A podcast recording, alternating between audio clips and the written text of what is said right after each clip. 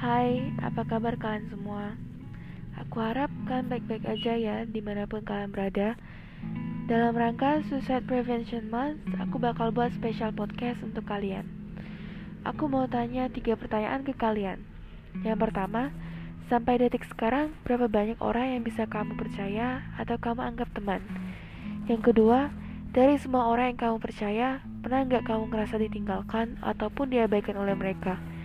Yang ketiga, saat kamu sedang kesusahan, apakah mereka selalu ada untukmu? Jika kalian menjawab, temanku banyak, dan ada mungkin yang menjawab, temanku bisa dihitung dengan jari, atau temanku hanya satu. Mau berapapun teman kamu, treat them right like your best friend. Dan aku juga mau meluruskan bahwa kamu tak akan bisa hidup tanpa seseorang di sampingmu. Ingat, kita masih manusia yang membutuhkan uluran tangan dan butuh sandaran saat sedih. Namun pesanku, jangan memasak ekspektasi terlalu tinggi terhadap siapa pun. Karena mau tak mau kau harus siap jika suatu saat orang yang kamu percaya akan menjauh darimu atau memilih untuk membangun hubungan yang baru. Realita memang sering menampar hidup kita. Mungkin ada beberapa dari kita yang sering diabaikan. Kita tak tahu apa yang sedang terjadi sampai kita dibuat berpikir keras. Udah cukup bagimu untuk memikirkan mereka kamu peduli sama orang lain, tapi apakah kamu pernah peduli sama dirimu sendiri? Berhentilah berhubungan dengan orang yang membuatmu selalu merasa kurang dan selalu memaksa diri untuk berbuat sesuatu yang kamu sendiri tak suka. Lalu, kalau saat orang-orang yang kamu percaya tak ada untukmu, itu hal yang wajar. Mungkin kamu akan merasa kesepian, tapi itu bukan hal yang negatif.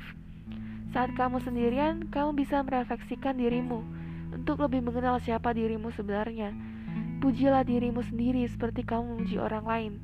Tak ada yang salah dari hal itu. Justru teman terbaikmu ialah dirimu sendiri.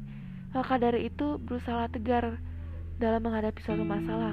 Kamu tak bisa terlalu mengharapkan kebahagiaan dari orang lain. Kebahagiaan itu harus dimulai dari dirimu sendiri.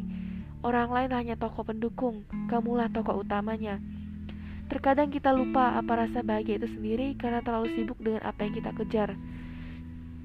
Namun apa yang terjadi jika apa yang kamu gapai ternyata tidak berbuah manis? Itu gak apa-apa kok. Kamu sudah berusaha keras untuk mendapatkannya. Rasa kegagalan tak akan mengurangi perasaan kebahagiaan itu sendiri. Dan jangan lupa untuk bersyukur atas hal-hal kecil yang telah kamu dapatkan. Dari rasa bersyukur barulah kamu bisa bahagia. Semangatnya untuk kalian semua. Kelak kebahagiaan akan selalu mendampingi hidup kalian semua. Sekian.